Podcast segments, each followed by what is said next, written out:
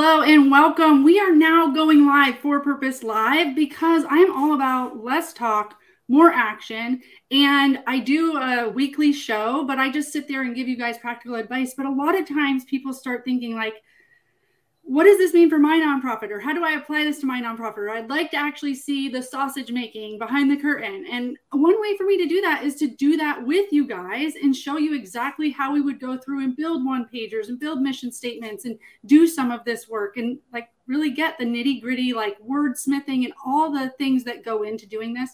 But my hope for doing this is that you guys can see that this isn't difficult to really get your programs in a way articulated in a way that other people go like oh my gosh this is amazing i want to fund this or oh my gosh this is amazing i want to be part of this okay so i'm going to roll an intro and then i'm going to introduce you to the first bold person that is going to be part of our lives and we're going to build a one pager today for funding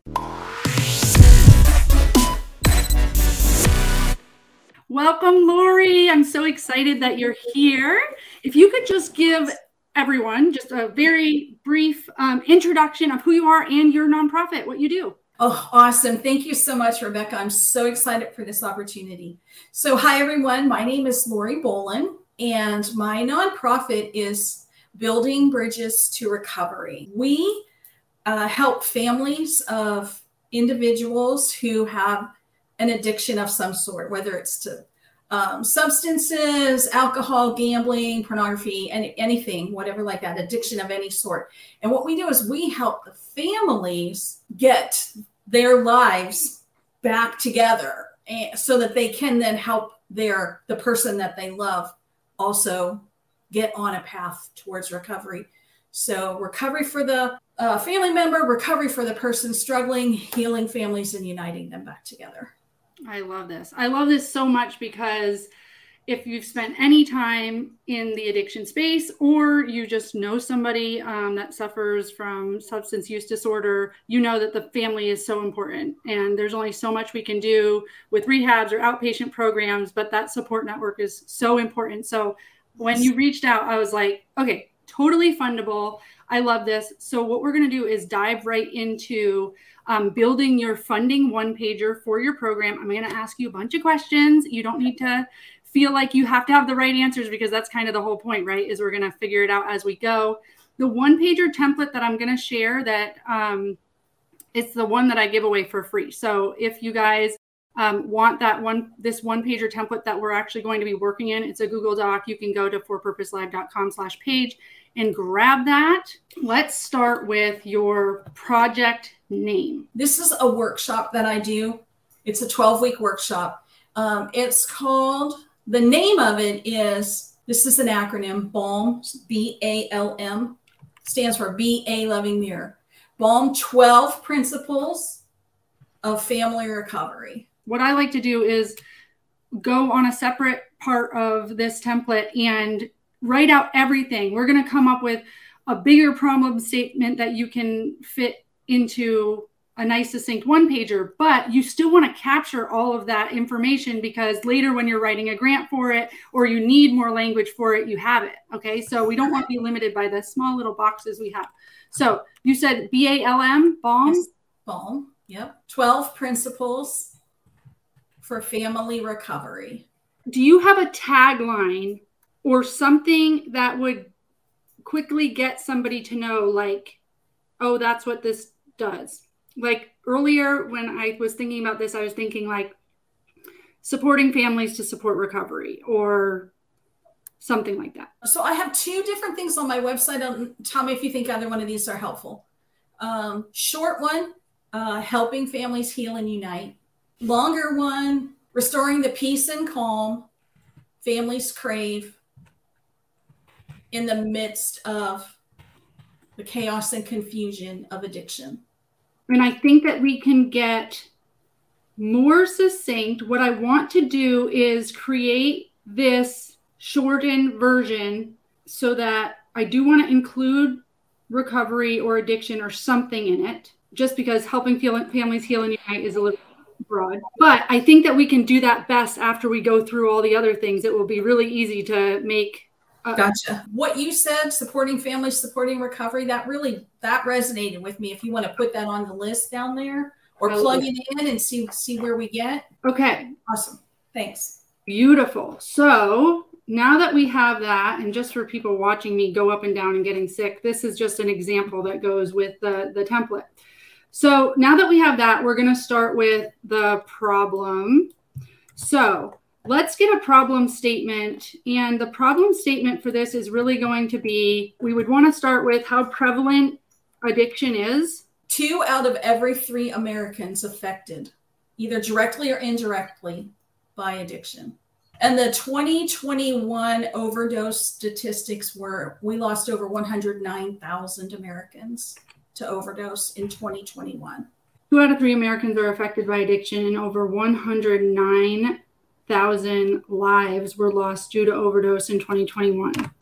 Um, okay, so I think people in general are pretty aware of the opiate crisis, aware of how bad addiction has gotten mainly probably because two out of three Americans are affected by it. Mm-hmm. So we don't need to braid that point any more than that. Uh, what I would love to give here is a statistic or just some statement about why uh, people relapse or why even those who wish to um, enter recovery or want to change their life are not able to because of the support system. That's kind of the problem you're addressing, right? Okay. Yep. Yeah. I don't have the exact number. I would have to look it up. Mm-hmm. Um, but you can just say like evidence suggests. On the, yes, on the SAMHSA website, you know, um, SAMHSA. Substance Abuse Mental Health Services Administration, they have a statistic of how much, what percentage of individuals get and stay in recovery is higher when the families are involved, when the families are in their own recovery program.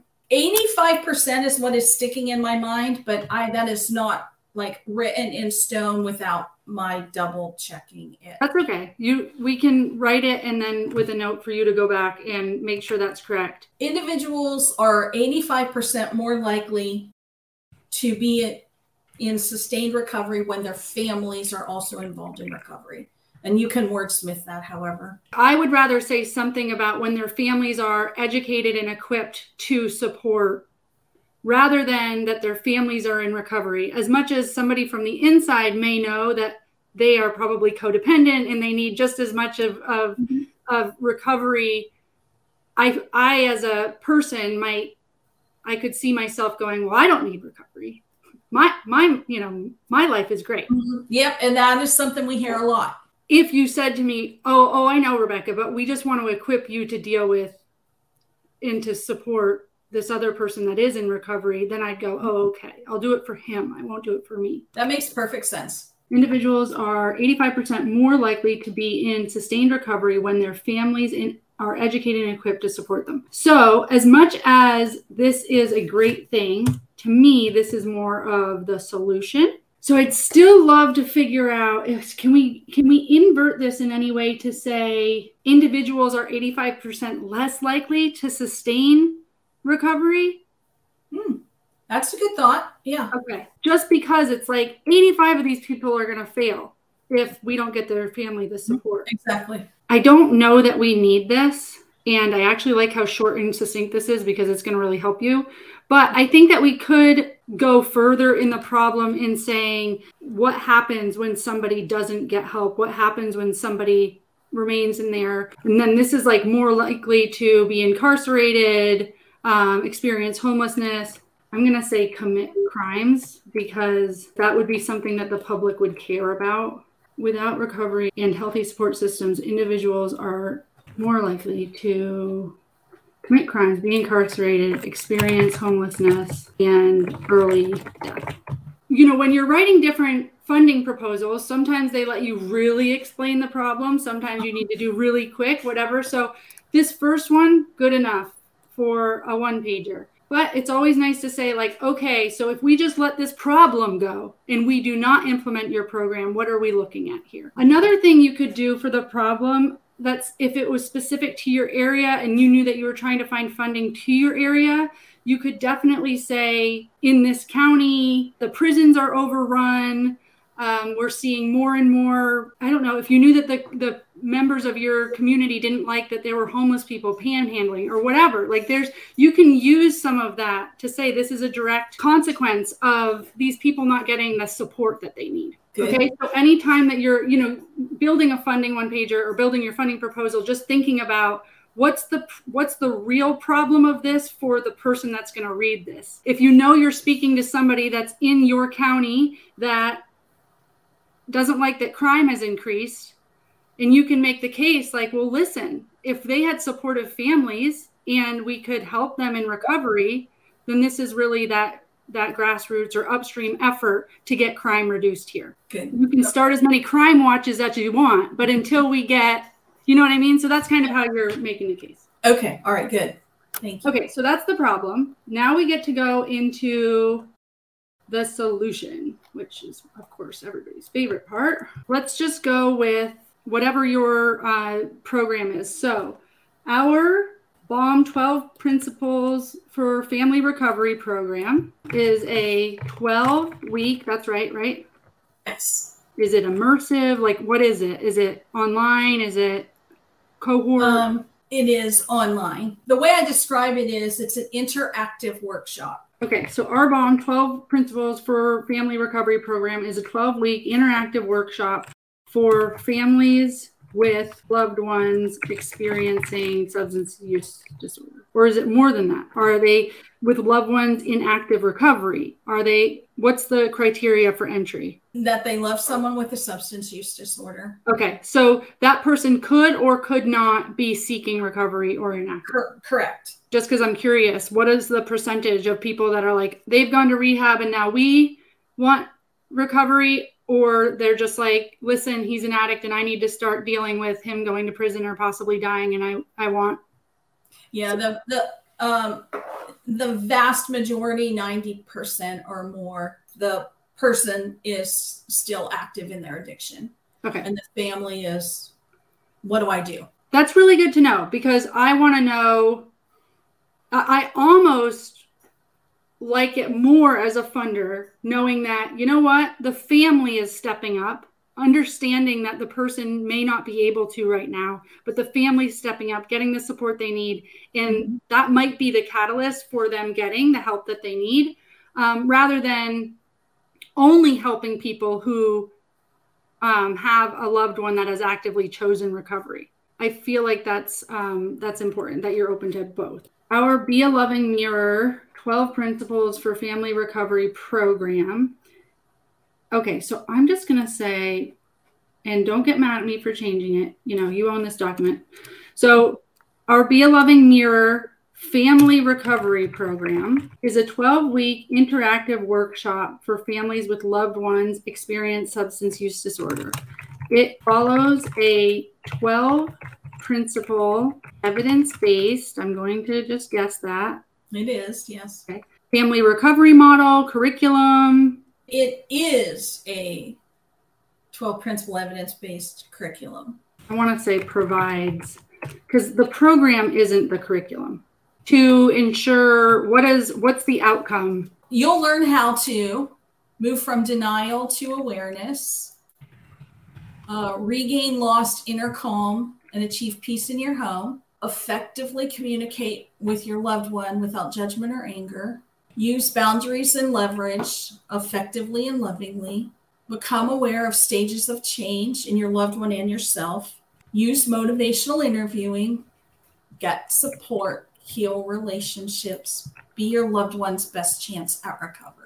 I think that that's great. Um, it, it's it's um, good detail for the parent that's going to join this. Mm-hmm. Um, this workshop provides a 12 principle evidence based curriculum to promote healing, effective communication, and peace in families affected by addiction by equipping families with their own emotional awareness, communication strategies. You said stages of change. Do you teach them about what addiction is and what it looks like and how it behaves? Yes. Okay. Emotional awareness, addiction education, and communication strategies. We position or they are positioned to be their loved one's best chance at entering and sustaining recovery. How does that sound? Perfect. I love it. Yay! Okay, that's you. That's what you do. Love that. So let's go right into impact metrics because I think that what we can use is some of these things that you said denial, you know.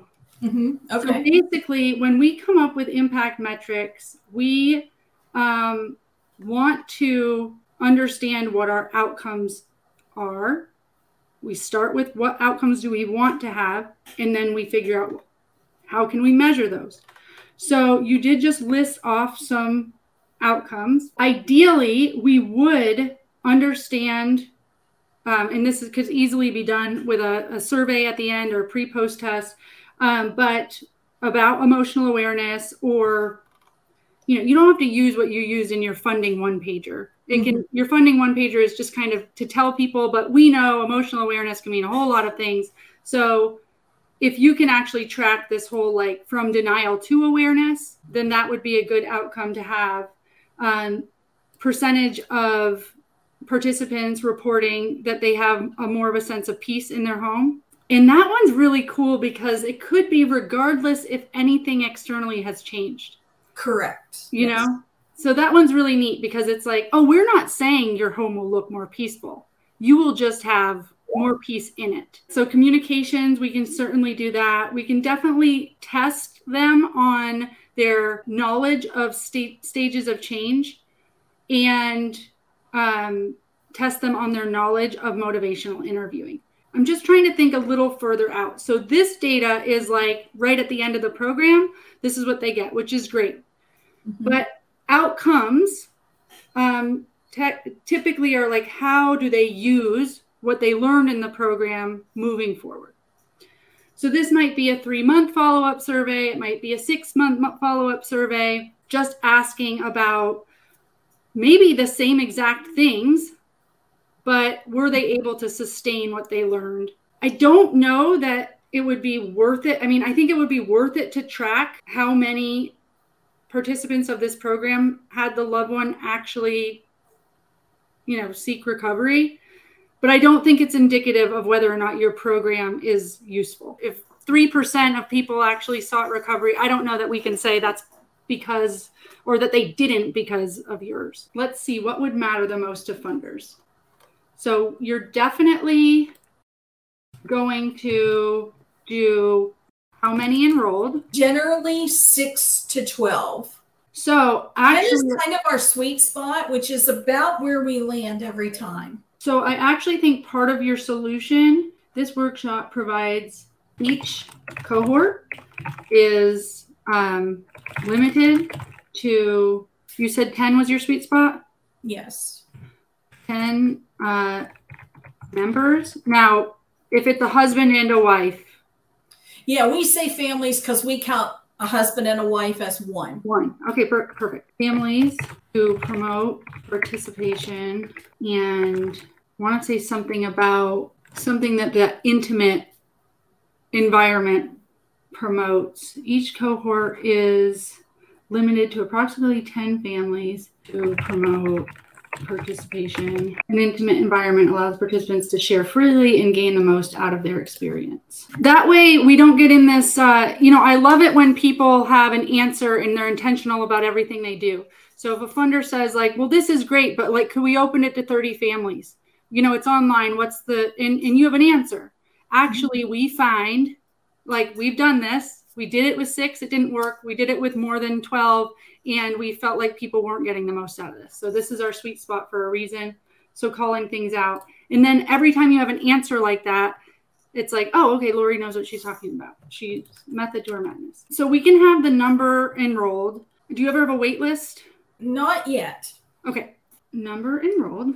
Percent of participants reporting a greater sense of uh what do we call it? I don't want to call it addiction awareness but it's not just of awareness. It's like of it's like reality. Yeah, yes yeah there is that. A few of the things we get the most feedback on at our end of workshop survey is a greater sense of peace within themselves no matter what their loved one is doing increased um, communication within the family unit and i don't know how you measure this but um, people really appreciate the tools, resources, strategies, whatever you want to call them, that they learned because we practice them. So I would say percent of participants reporting a greater sense of internal peace, percent of participants reporting increased positive communication within the family, percent of participants reporting um, resources being useful, Another thing you can do is percent of participants reporting actually like using resources. So it's one thing to say like, "Oh, this these are great." It's another thing like, "Nope, I took your one pager and I actually used it." Mm-hmm. Yep. Reporting practical application of resources. So that's plenty of metrics for this section, but these are all things that you can make questions around. So typically when you're making survey questions you don't want anything double barreled so it's the reason why i didn't do percent of participants reporting tools and resources being useful because somebody could say well the tools were great mm-hmm. but the resources weren't so you want to just limit it to one thing i feel like if you say resources people are probably going to think of the things you gave them that they could use okay. um, so just using the language that you think is going to get you the answer that you want the most. And then ideally, you would also like shoot for something like 80%. You know, you'd set a target. But for the funder, you can say, we will report back on this at the end of each cohort. Now, this percent of participants reporting practical application of the resources, if it's like they're actually using the resources within the 12 weeks, then you can ask this right at the end.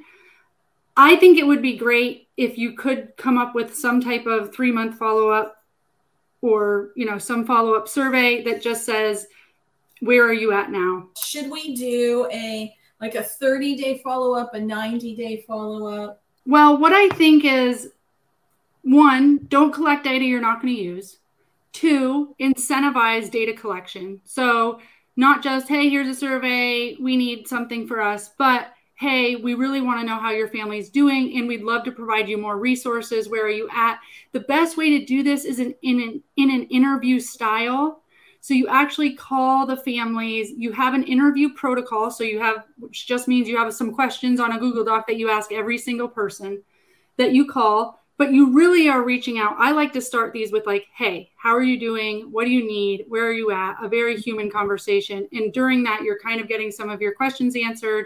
And then you are providing any follow up resources that you can. Then you use that to inform future programming. So you might say, well, we need the next steps program. Um, or beyond the 12 steps program, you know, whatever. Or people are needing more things and what are they? So that you use that for program. And then you can also ask a question in that interview that's like, oh, that's interesting. So we're hearing, you know, five different families say that this happened, this has happened since, or they maybe stopped the communication, or there was something that wasn't helpful. Is there something you can implement in the 12 weeks, like an action plan for the next, you know, you, you might already do that, but something that can kind of preempt what you're seeing people have problems with after the program? Got it. Okay. So my biggest thing about everything is purpose, purpose, purpose, purpose, purpose. So yes, our our three months, six months, da, da, da, are all of these things cool? They can be if you get data, but so often we just create a survey and we send it out, and then we go, you know, a year later, I come back as an evaluator and I say, okay, what does our data look like? And they're like, two people answered the survey out of the whole year.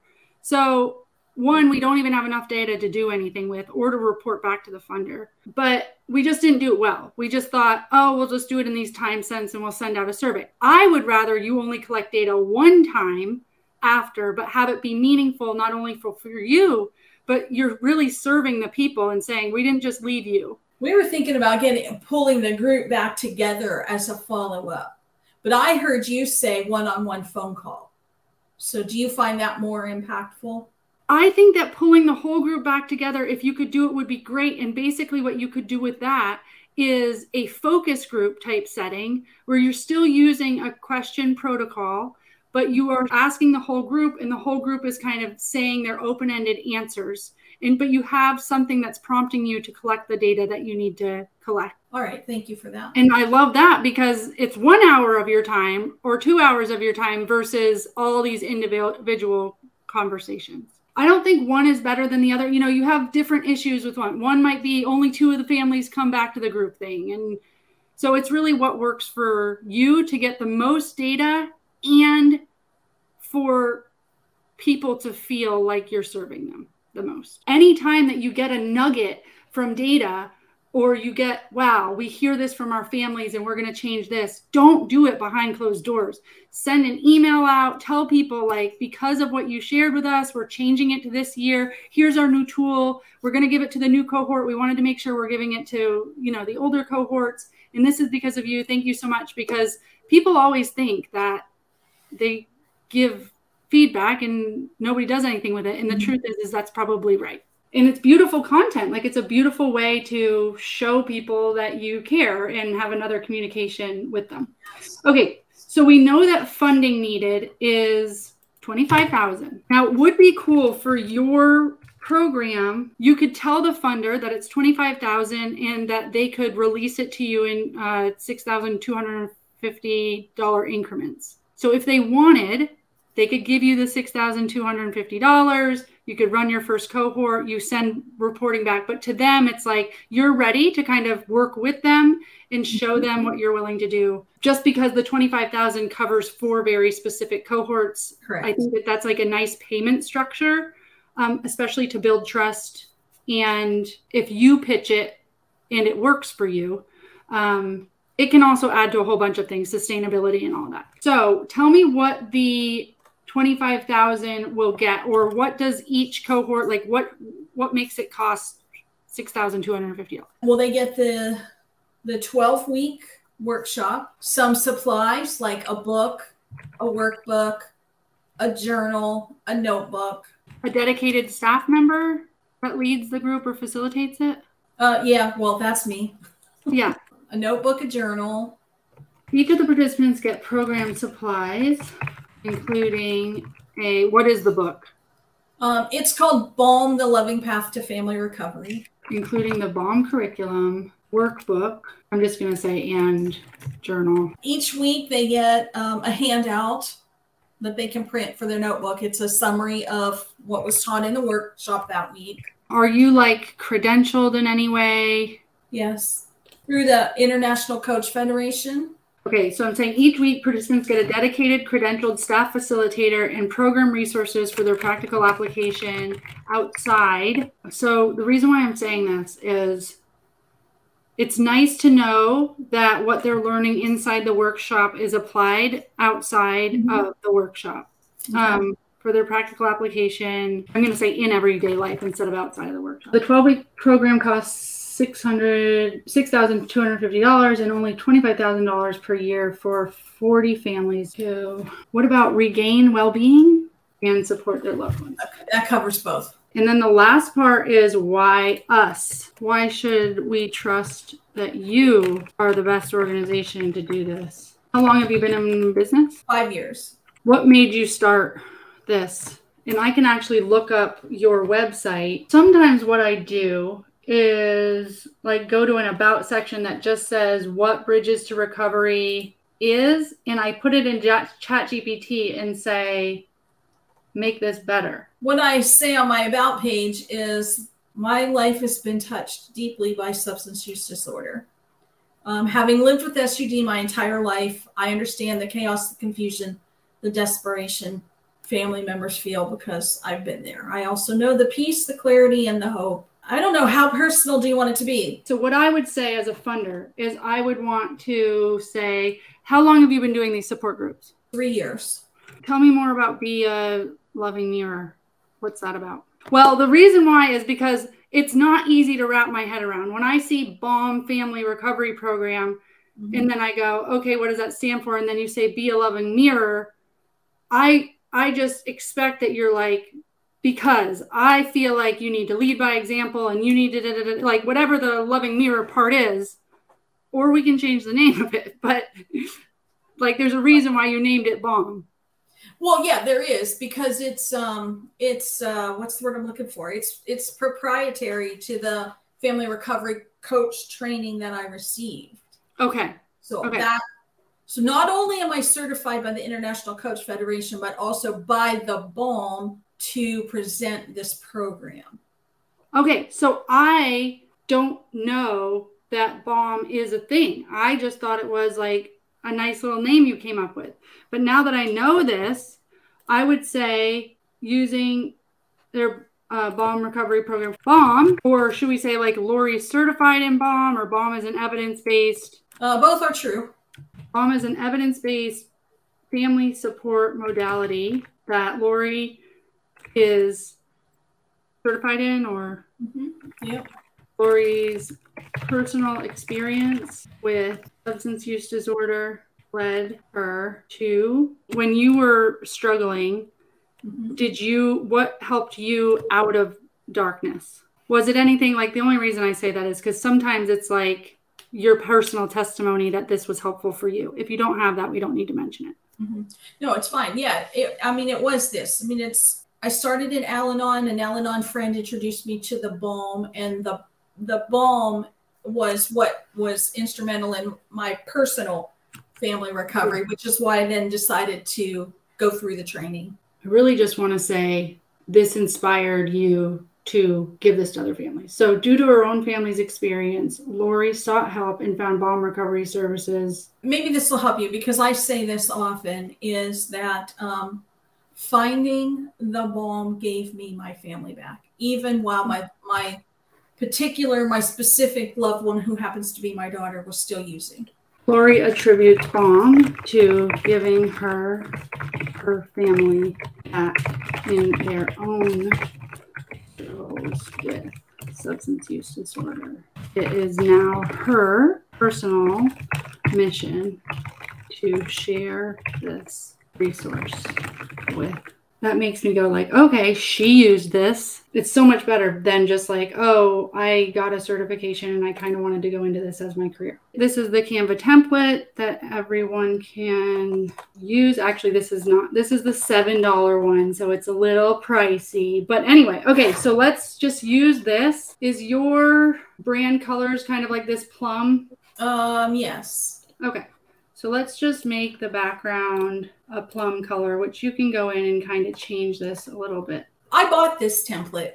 I can do this. Okay, cool. So you're just going to want to use, and you know, this is where you get to have fun going into your elements and um, dragging over Mm-hmm. what your support groups look like and adding all of this plum stuff. It's pretty easy. You would just copy and paste, and you can, because you already got this one, you know, you can choose one that looks different. You don't have to choose this one. But then you would pop it all in, really just copy and paste whatever we did. Now, what, right, is the big thing. Are you confident in once you have this all copied and pasted into your template, do you know what you're going to do next with it?